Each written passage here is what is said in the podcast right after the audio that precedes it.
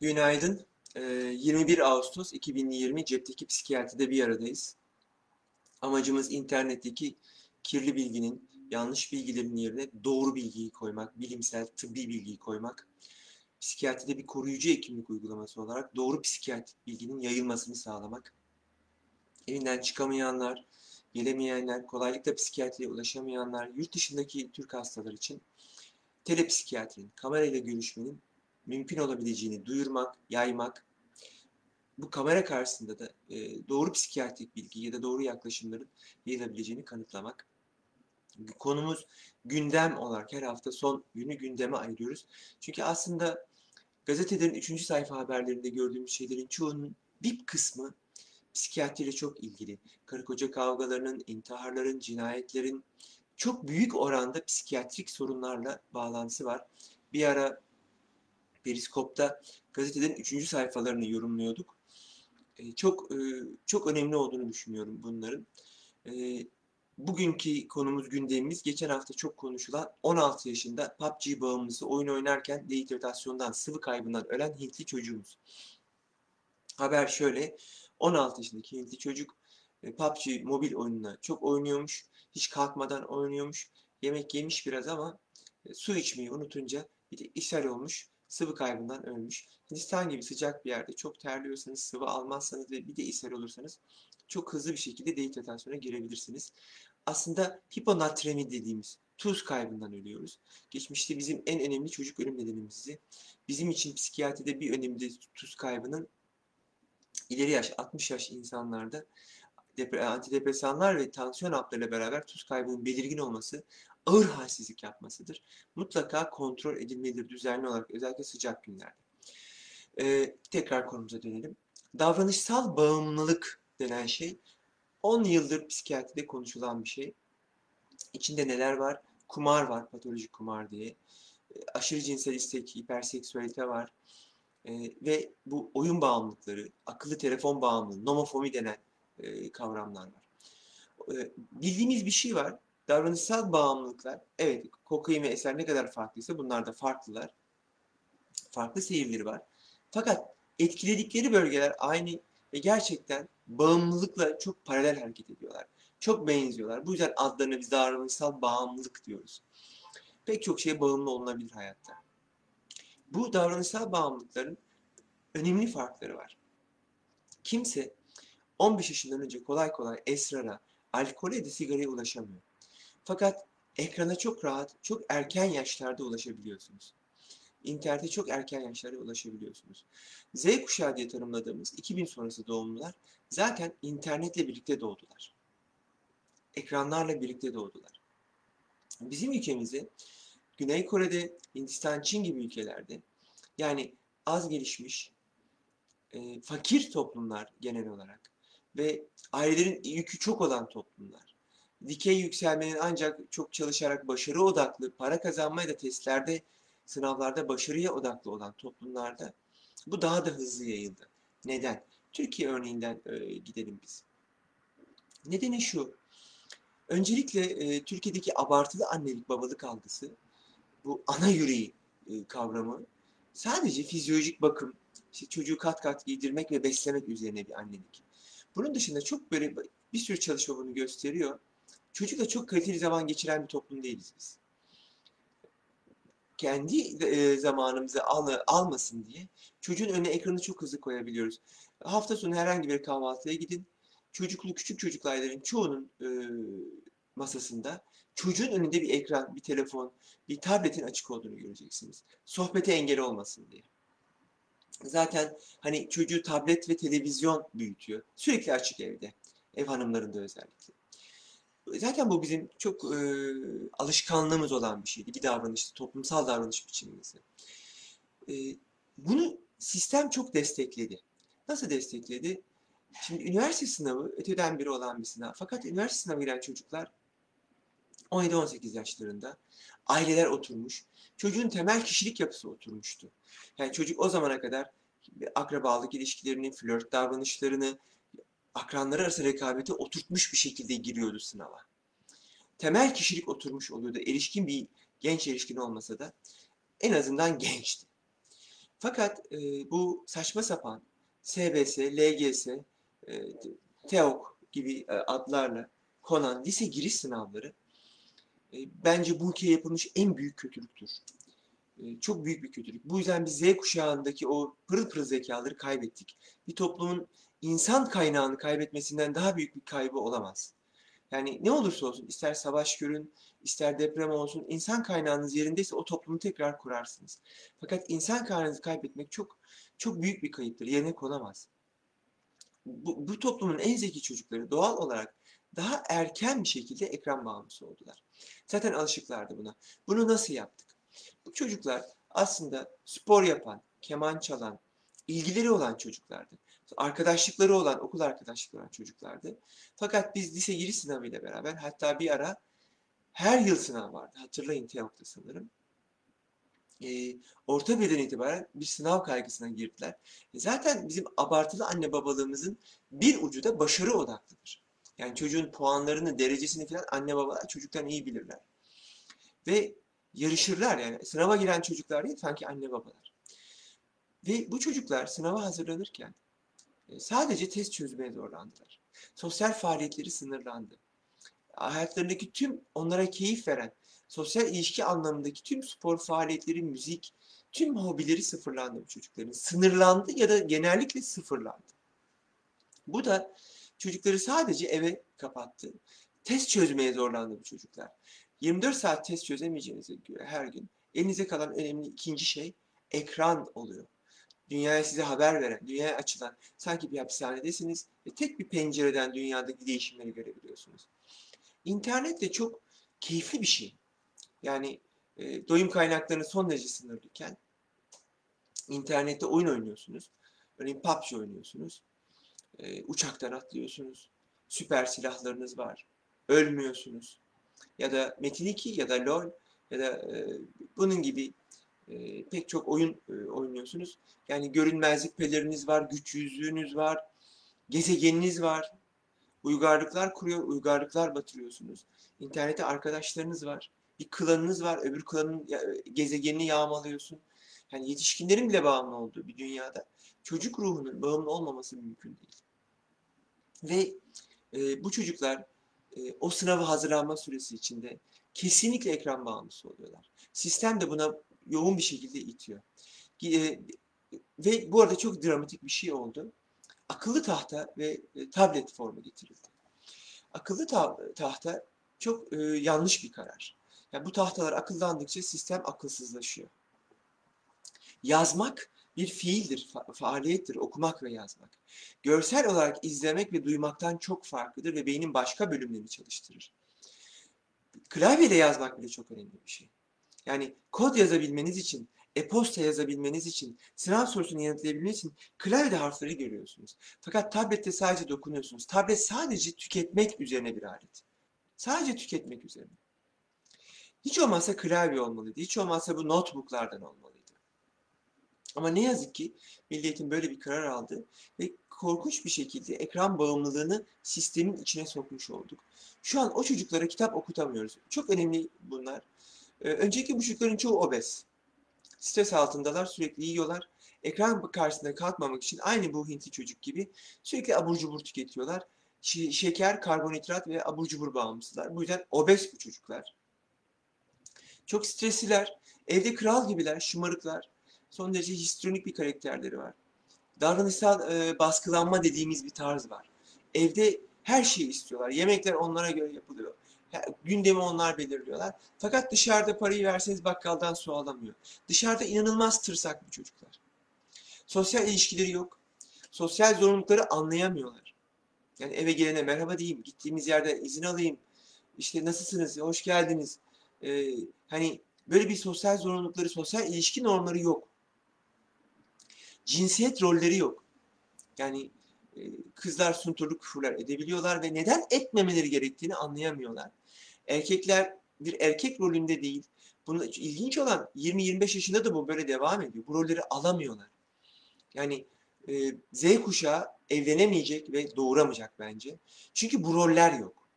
Yani kadın ve erkek rolleri yok.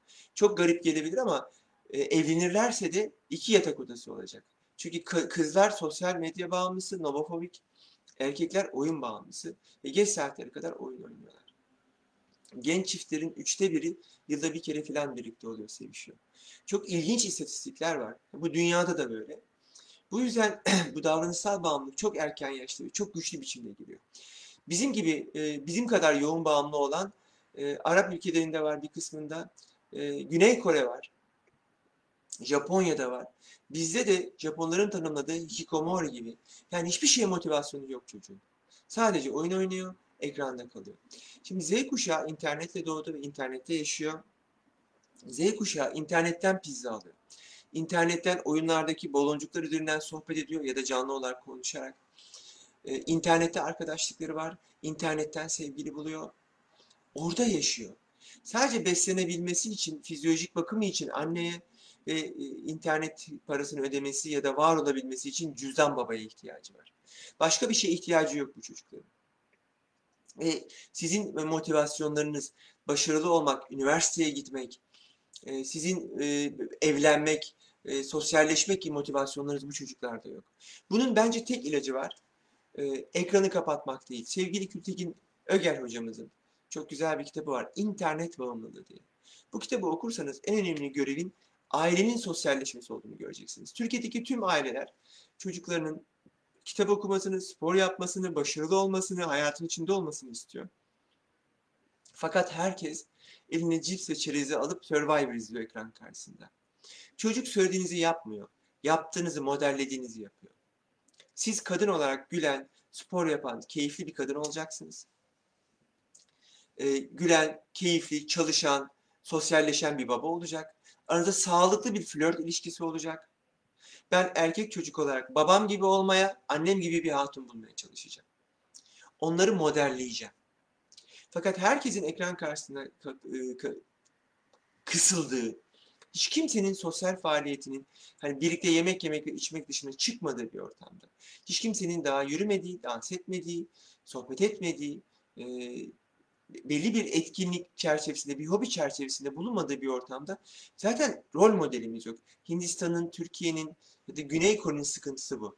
Ev, iş, ekran. Ev, iş, ekran sınırlaması içindeyiz. Bu nedenle çok ciddi toplumsal dönüşümler olacağını düşünüyorum ben. Yani e, çocuk yapma e, oranımız benim kuşağımda ortalama 3 iken e, X kuşağında 1 ortalama 1'e indi. E, Z kuşağı kesinlikle doğurmayacak. Çünkü kendi sorumluluklarını bile alamıyorlar. Bu, bu nedenle çok büyük e, sosyolojik değişimlerin geleceğini düşünüyorum. Bir ilgi alanı olarak, aynı zamanda sosyoloğum ben. E, bir ilgi alanı olarak çok büyük değişimlerin olacağını düşünüyorum. Hani yaptığımız okullar vesaire 10 yıl sonra yani ilkokullarımızı gönderecek çocuk bulamayacağımızı düşünüyorum. E, bu, bu anlamda e, ciddi toplum mühendisine ihtiyacımız var ama bunlar bu ülkenin gündeminde bile değil. Acilen zaten e, sınavın kaldırılması lazım, lise giriş sınavının. Yoksa bu çocukları, bundan sonrakileri kurtaramayacağız. Müfredatın çok azaltılması, okulun tam gün ama yarısının tamamen aynı Norveç gibi o yarım günün tamamen sosyal faaliyete ayrılması lazım. Bu çocukları kurtaran tek şey sosyal faaliyet. Kurs, kamp, sorumluluk oluyor. Hele hele korona nedeniyle okula göndermediğimiz, okuldan bağı kopan bu çocukların yine yaz tatili de mesela. Dünyanın hiçbir tarafında 4 ay boyunca yaz tatili yok. 4 ay boyunca oyun oynayan bir çocuğu tekrar disiplin edip ders çalıştırmaya zorlamanız mümkün değil.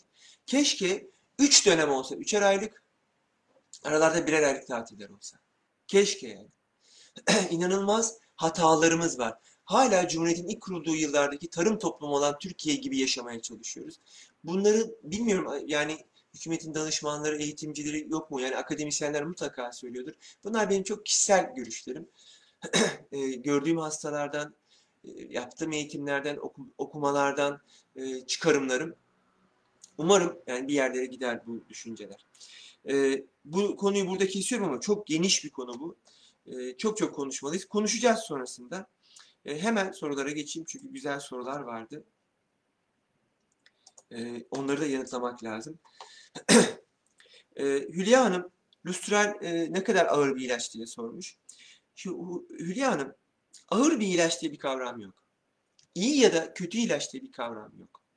Yerinde kullanılan, tıptaki adıyla endikasyonu olan, endike olan ilaç var. Yani aspirin çok iyi bir romatizmal ilaç. Çok iyi bir nasır ilacı. iyi bir ağrı kesici olabilir grip benzeri durumlarda. Fakat mide ağrısı için kullanırsanız sizi öldürebilir de. Bu yerinde kullanılan ilaç var. E, Lustral ağır bir antidepresan değil. Yan etkileri anlamında, ilaç etkileşimleri anlamında e, iyi bir ilaç. Bu yüzden 60 yaş üzerinde yeğleriz. Ünlü Satar çalışması, kalp krizi, kalp hastalığı olan insanlarda antidepresan kullanım çalışması. 6000'den fazla insanda yapılmıştı sanırım. Çok merkezli bir sürü ülkede birden. E, yani ilk seçenek olarak kalp hastalarında sunmuş ve antidepresan kullanmayan kalp hastalarının ölüm oranının %50 daha fazla olduğunu söylemişti. Çünkü stresle kalp krizi, stresle tansiyon çok iç içe. Regüle olmuyor, düzene girmiyor şeker ve tansiyon eğer stresliyseniz. Bu anlamda ağır bir ilaç değil. Ama tabii ki yerinde kullanılmalıdır. Mutlaka en azından aile hekiminizin takibiyle kullanılmalıdır. Aile hekimi çok değerli bir hekim. İnanılmaz zor bir meslek aile hekimliği ve bizim sağlık sistemimizin, hızla çöken sağlık sistemimizin en güçlü tarafı aile hekiminiz. Sizi en iyi tanıyan hekim. O sırf ilaç yazdırılacak bir katip değil. Çok değerli bir hekim. Lütfen onun görüşlerine değer vermenizi rica ediyorum. Çok önemli bir şey. İyi bir aile hekiminiz olsun ve takibinizi o yapsın. Zeynep Hanım çok önemli bir soru sormuş. Doktor Bey çocuklara cinselliği nasıl anlatabiliriz diye. Zeynep Hanım sedatirgil.com'da iyi dokunma, kötü dokunma, çocuklara cinselliği nasıl anlatırız diye bir tanesi bir hocamızın yazdığı e, İngilizceden çeviri. iki tane makale var. İkinci olarak Anne Bu Ne diye bir kitap var. Çok güzel, küçük bir kitap. Anne Bu Ne. Güzel bir cinsel eğitim kitabı. Ee, 10 yaşındaki oğlum e, diyor Zeynep Hanım. İlk kez internette izlediğini gelip anlattı. Ne cevap verebilirim bilemedim. Ancak travmatik olduğu hiç kızmadım, sinirlenmedim. E, biraz vakit tanı bu sorunu daha sonra yanıtlayacağım diyebildim. Lütfen yardımcı olur musunuz demiş. Hemen bunu yanıtlayalım. Çok sık olan bir şey. 10 yaşındaki oğlunuz bizde de oldu. İlkokul 2'de bile cep telefonundan porno izledi çocuklar. E, bizim kentimizde de, sınıflarımızda da oldu. E, sabah kahvaltısındasınız. 5 yaşındaki kızınız sordu oral seks ne diye. Ya da işte internette izlediği videoyu anlattı. Gerçekten e, Zeynep Hanım inanılmaz doğru davranmışsınız. Kesinlikle yüz ifadeniz değişmeyecek. Aa aman tanrım filan demeyeceksiniz. Çünkü iki şey çok önemli. Bir, bir soruyu ço- soran çocuğun böyle ortamda olmaması gereken bir soruyu soran çocuğun bunu aldığı bir kaynak var, bir kaçak var arkadaşlar. Yani önce bunu öğrenmeniz lazım. Bu çocuk tacize mi uğruyor? Bir şey mi yapılıyor? Ne olduğunu anlamanız lazım. Bu yüzden aa çok ilginç bir soruymuş. Neden aklına geldi? Niçin merak ettin gibi yumuşak bir tavırla bu sorunun arka planını araştırmanızı öneririm. Çok önemli yani tacize karşı sizin de sorumluluklarınız var. Anne baba olarak. İkincisi bir çocuk bu soruyu soruyorsa genellikle bunu almaya hazırdır. Yani anne ben nasıl oldum sorusunda yaşa göre yanıt vermeniz gerekiyor ama ya da niçin kanıyorsun, niçin adet görüyorsun sorusunda. Buradaki yaş sınırı da birinci yaş sınırı 7-8. Çocuğun sosyalleşmeyi tamamlaması gerek. Bu yaştan öncesinde tamamen somut kavramlarla konuşuyoruz. Yani e, içimiz e, uterus kalınlaşıyor, rahim sonra içi dökülüyor falan böyle konuşmuyoruz. Yani orada somutlaştırıyoruz. Annelerin içinde bebeğin olduğu bir yer var. Orası e, her ay eğer e, bebek olmayacaksa kendini yenilemek zorunda. Eskiyenler dökülüyorlar. Bu da azıcık hiç canınızı acıtmadan birazcık kırmızılık yapıyor gibi somut konuşmalısınız. 8-12 yaş arasında biraz daha kesinlikle gerçek isimleri kullanarak penis ve vajina diyerek pipi, kuku, fındık bilmem ne filan gibi elmas, pasta gibi saçma sapan isimler kullanmayarak. Çünkü size doğru isimlendirilmesi gerekiyor. Bu da taciz eğitiminin bir parçası. Ee, mutlaka ve mutlaka yine yumuşak bir şekilde anlatmalısınız. 12 yaş sonrasında birebir anlatmalısınız. Çizimlerle tıbbi olarak e, bunu bir hemşireye yaptırabilirsiniz, bir hekim arkadaşınıza yaptırabilirsiniz. Siz yapabilirsiniz. Genç kızların bu eğitimi annelerinden almalarını öneririm. Yani lütfen kadın doğuma giderken kızınızı yanınıza götürün. Yani o masaya siz yanındayken muayene olmak için hadi sana da bir bakalım diye 12 yaşından sonra yatsın. Yani sizin gibi kanarken ağrılar içinde ilk masaya yatması utanç, ağrı, kanama ile beraber olmasın. Bir daha nasıl yardım alacağını öğrensin. Bunu verebilecek en değerli eğitimci anne. Bunun dışında ama gerçekten yardım alabilirsiniz ve mutlaka alın. Ee, rol model olarak hani erkek çocuğa babası anlatabilir, namahremiyet eğitimi anlamında da yine ta- tacizin önemli bir eğitim kısmıdır. Namahremiyet eğitimi yani kapıyı vurarak girmek. Bir dakika çıkar mısın soyunacağım demek gibi belli bir yaştan sonra. Ee, son derece önemlidir. 8-12 yaş arasında doğru bilgiyi kısmen hani şunu diyebilirseniz de- derseniz o kanıyor işte filan. Hani küçültmeniz gerekiyor biraz. Yani yine soyut kavramları kullanabilirsiniz ama e, geçtiğimiz Kurban Bayramı'nda kanamadan ölüyor koyun dediğinizde e, siz ben de kanıyorum herhalde dediğinizde çocuk kanamadan öleceğinizi düşünebilir. Çocuklar kafalarında tuhaf sentezler yapabiliyorlar. Bu yüzden dikkatli olmanıza fayda var. Ama bahsettiğim o kitap, benim sistemdeki o broşürler bu sorularınızın kabaca da olsa yanıtacaktır. Çok dikkatli olun. Ben küçük yaşta kızımın namahremiyet eğitiminde kapıyı vurup girmeye, kızım aha siz giyinecek misiniz ben çıkayım demeye başladım. Kızım 3 yaşındaydı. Bir yıl sonra kızım bana dedi ki baba kadın bedeninden niye nefret ediyorsun dedi. Ha eğitim biraz fazla kaçmış. Hemen tamam ben yıkayayım seni falan olmaya başladık. Ve hani namahremiyet eğitimini biraz azalttık. Demek ki ben katıyım o konuda. Ben fazla ahlakçı davranmışım. Onu birazcık azalttık. Böyle ummadığınız bir şey olabilir. İyi anne babalar da hata yapar. Kötülerden farkı hatayı düzeltirsiniz. Yani kendinizi de suçlayıp durmayın. Ama kaçak önemli. Onu öğrenmeniz, öğrenmeniz gerekiyor. Hemen e, birazcık süreyi açtık ama TDCS uygulamasını videonuzu izledikten sonra araştırdım. Evde uygulanan cihazlar da var. Bu güvenli mi? OKB tedavisi etkili mi? E, evet, self-do-it kitler var. Özellikle Amerika'da çok yaygın. Transdermal cranial stimulation. Burada anot var, burada katot var. 2 miliwatt akım geçiyor 20 dakika boyunca. Diş sıkmada falan çok etkili. Anksiyetede, depresyonda, inme sonrası rehabilitasyonda, dikkat eksikliğinde kullanılıyor. Yoğun bir şekilde çok fazla makalesi var. Batı toplumu özellikle Amerika bunu her şeyde kullanıyor. Oyuncu oyuncu modu var self kitlerin. Uyku bozukluğu ve diş sıkmada inanılmaz iyi. Ee, yani ve zararsız olması e, gebelerde işte emzirenlerde kullanılması nedeniyle son derece iyi bir yöntem diye düşünüyorum. Kullanılabileceğini düşünüyorum. OKB de denenebilir. Belki anksiyeteyi geçirir. Ee, bir zararı yok. Kesinlikle yok. Ee, bir hanım yine güzel bir soru. Bir siteden online terapi aldım. Ancak sonrasında gizli konuda çok huzur hissettim. Bu tür mecrada nelere dikkat etmek lazım? Ee, şuna dikkat etmek lazım Selma Hanım. Çok haklısınız. Şimdi e, biz dertleşmeyi seven bir toplumuz. Fakat kişisel sırlarınız meslek yemini etmemiş insanlara anlatılmamalıdır.